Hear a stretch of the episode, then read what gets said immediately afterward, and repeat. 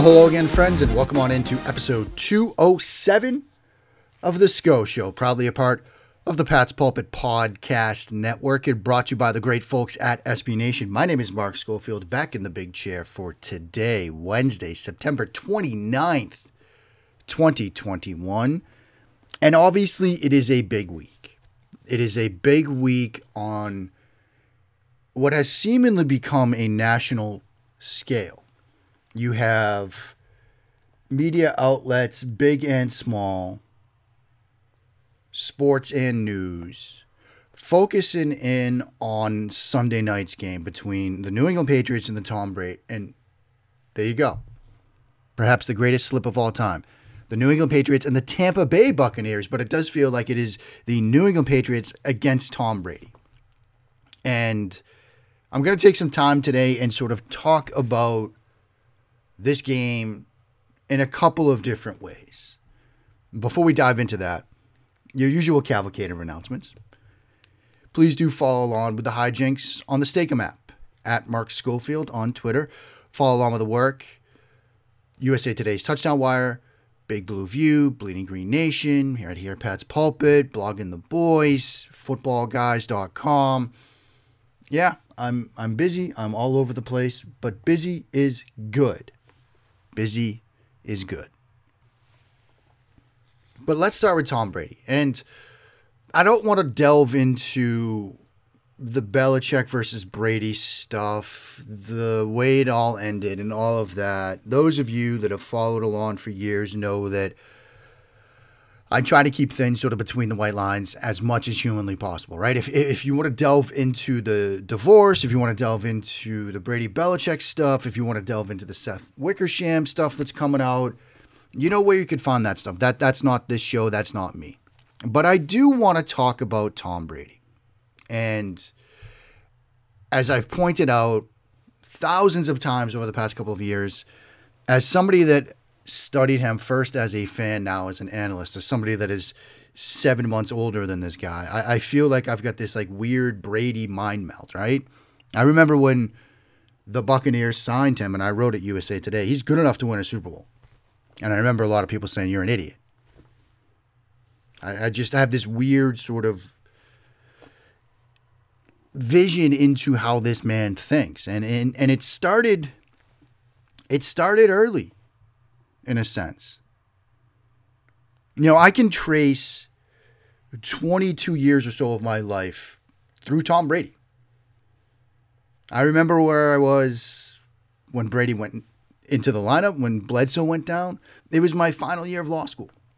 And that season, that year of my life, 2001 to 2002, was in many ways a very tumultuous one, right? Like, this nation, we all sort of, the world, we all went through a lot that year. You know, I'm facing an uncertain future and sometimes the beauty of sports is that it gives us something as an anchor to hold on to, or perhaps more accurately, a bit of driftwood to hold on to when we're sort of floating through uncertain times.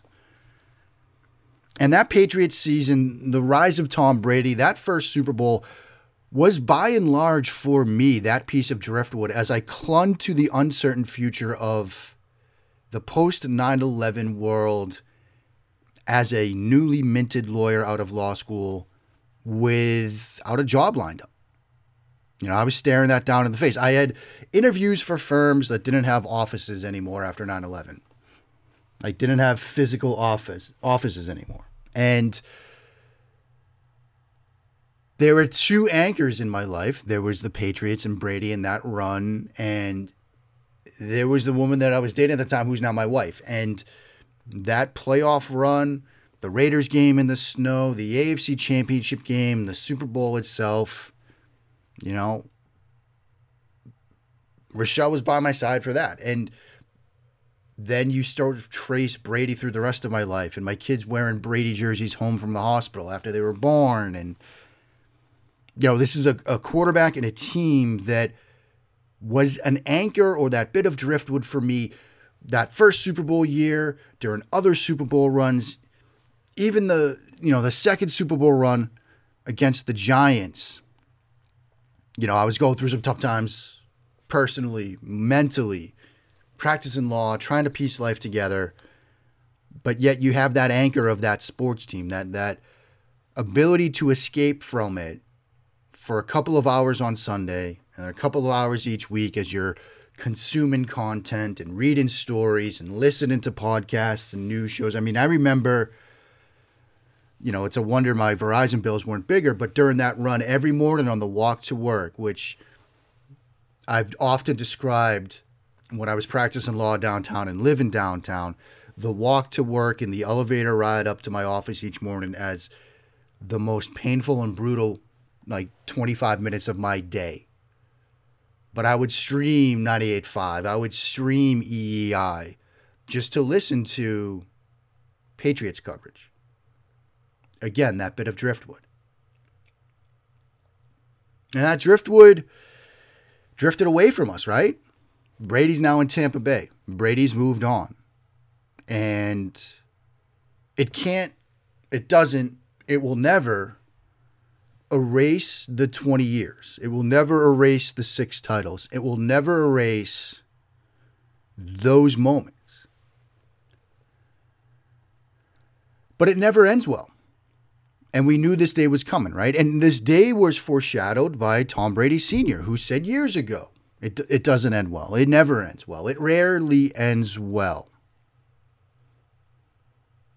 Every week, Matt Waldman and I do a show together uh, called the RSP Quick Game. And I get to do so many cool things in this industry. The the the QB Factor reboot with Rachel Prevet has become one of my favorite things to do each week. Doing this show with Matt is one of my favorite things to do each week as well. Interestingly enough, I get to do both on Tuesday. So Tuesday is a very cool day to be Uncle Mark. Because I get to do the show with Rachel in the morning, do the sh- show with Matt in the afternoon. Then I get to coach baseball. Tuesday's a pretty cool day to be Uncle Mark. Honestly, every day is a kind of nice day to be me. I'm extremely lucky. In this week's show, Matt and I talked about the competitor at the end. And the focus of that discussion was on Ben Roethlisberger because if you've watched the Steelers right now, if you've watched Ben Roethlisberger right now, you know he's done. And Steven Ruiz over the Ringer put together an incredible video montage of some just spectacularly bad moments from their loss to the Bengals, and he put it to black and white, white, and he said it's as like sort of like old timey saloon music, and it's just fantastic. It's a fantastic bit of content, but you don't need that video to see that Roethlisberger's done. You need to just watch the game against the Raiders, where on fourth down he's got stick, five yard out route to the outside, from the middle receiver in the trips, he doesn't feel like he can throw it. That's a quarterback that's at the end. And Matt and I sort of talked about the beauty of the fighter at the end of his career. And Matt talked about how we hear sometimes that, you know, oh, it's a shame that they went out that way, and oh, it's horrible to see. There's a beauty in the end there's a beauty to see an athlete, a competitor, somebody that knows that the days are numbered, still fighting against that. And maybe there are moments and there will be plays and there will be montages that illustrate the difficulty. But there is that inherent beauty of seeing somebody push back against the end. Competitors do that. And so the day was inevitably going to come that Tom Brady was going to continue to push back against the end, continue to push back against people like me, who in his final Super Bowl run said, I don't know if this team can throw the ball well enough to win. And then Brady goes out and proves us wrong. But the end always comes. Father Time always wins. And the organization, the New England Patriots, had to prepare for that day. And so the end, the breakup was always going to come. And it came. And now we move on. And so while we can never ignore and we will never ignore and forget the six titles, the fact of the matter is this day was going to come. The divorce, the breakup, whatever you want to call it, was going to come. And now, as running backs coach Ivan Fears said this week so eloquently, now that SOB is the enemy. So we can honor him pregame. We can give him a ceremony pregame. Part of me wants to see him come out to Jay Z, run out of the tunnel, fist pump, get the ovation, pregame ceremony. But once this ball is kicked off, that SOB is the enemy. And this team needs to beat him. How to do that? That's next here on episode 207 of The Sco Show. Mark Schofield back with you now on episode 207 of The Sco Show. And having tried and perhaps failed epically to wax a little poetically about Tom Brady, let's let's talk about this game um, because there is a football game to be played, and I know a lot of the discussion this week has been on the Patriots offense and Mac Jones and how the offense hasn't lived up to some expectations and how do they get the tight ends involved and all that stuff. I want to focus on Tom Brady, the Buccaneers offense, and the ways that I think Bill Belichick will try to attack Tom Brady in a sense. And and let's talk about this offense in Tampa Bay with Brady because that was one of the more intriguing components to the move by Tom Brady to sign with the Buccaneers. And it was one of the reasons why I thought Brady was going to Tampa Bay if he left New England, right? The idea that Bruce Arians is a vertical based offensive mind, that Byron Leftwich and his offensive philosophy has taken on that vertical nature, and that Tom Brady, having spent 20 years of being called a system quarterback and a guy with a noodle arm, wanted to yet again prove to the doubters, even after 20 years and six Super Bowl titles, that he could go do something different, which is why he went to Tampa Bay. Now, that offense did take some time to come together. And adjustments were made. And it's interesting. I was having this discussion with John Ledyard. And again, little plug John and I, if you are looking for a way to watch this game, put the TV on mute, tune to pewterreport.com because John and I are doing this game play by play style Sunday night.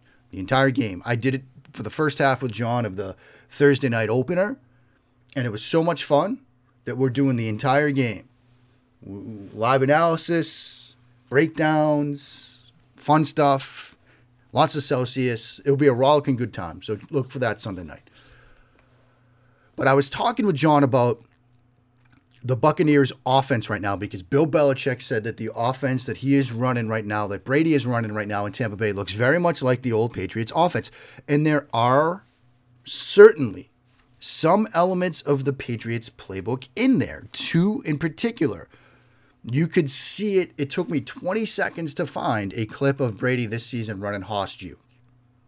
It's there. Now, a lot of teams run it, a lot of teams have it you know, you've got elements in the Jets offense of Zach Wilson running it, other offenses of other quarterbacks running it. So it's not a surprise that the Buccaneers are running it with Tom Brady. But we know that's a system, a, a, concept, a design that Brady is intimately familiar with. There's also the play action, trap pass, crosser to the tight end. That's a part of their offense now. They started working in last year and you're seeing it again this year as well. That's something that they're doing. You, Tom Brady's ability to snap his eyes and his head around coming out of play action fakes and his uncanny knowledge of where exactly to look is incredible. You know, because with the benefits of a pause and a rewind and a slow motion button and all that stuff, you can see Brady come into and out of play fakes and know, okay, I can look at this backside corner or this front side corner and see his feet and know exactly, okay, they are in man coverage or they are in zone coverage or they're doing X, Y, and Z schematically. And I can snap my eyes then to my target, usually the tight end, usually Gronkowski, and hit that throw. So there are elements of that Patriots offense in Tampa Bay's system. There are also Arians designs 989, 969, some of the vertical stuff, some of the you know, the four verts and things like that, that yes, the Patriots may have had in a Brady playbook, but didn't call as often, that Brady's running a ton of. You know, 989, 969, middle read, stuff like that, where you've got the outside verticals and you've got that inside route that will adjust depending on coverage and things like that. The touchdown pass to um, Antonio Brown, week one, Thursday night opener, that came on that design. There's also a lot of level stuff. Arians loves flood levels with a backside crosser or post or vert. And so you get sort of a blend of the vertical stuff as well as some level design, you know, three level read stuff in this offense. You're also seeing some Shanahan stuff get mixed in. Two concepts in particular, both run back. Play action, usually a max protect, two receiver concept. Each receiver pushes vertically, then breaks back and, quote, runs back towards you on this like deep curl. You're also seeing drift, another Shanahan concept, condensed formation, play action, receiver from that condensed alignment runs a deep in, dig 10 to 12 routes, 10 to 12 yards downfield or so. They hit that to Godwin this weekend. Or excuse me, that was actually the play I'm thinking of was against Atlanta.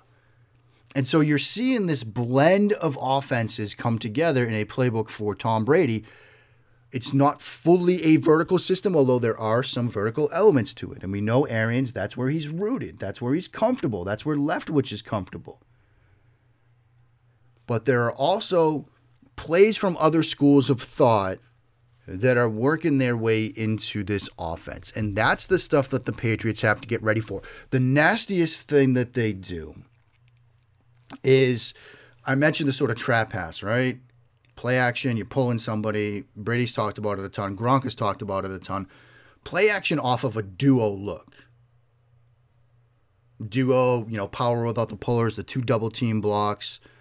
That puts so much stress on the linebackers. I actually remember talking about that with Ben Solak this summer. He was kind enough to have me on his podcast before he made the move to the Ringer, which we absolutely love to see. Ben dropped a piece today on Matt Nagy, Justin Fields, which is incredible like we expect from Ben. He's brilliant.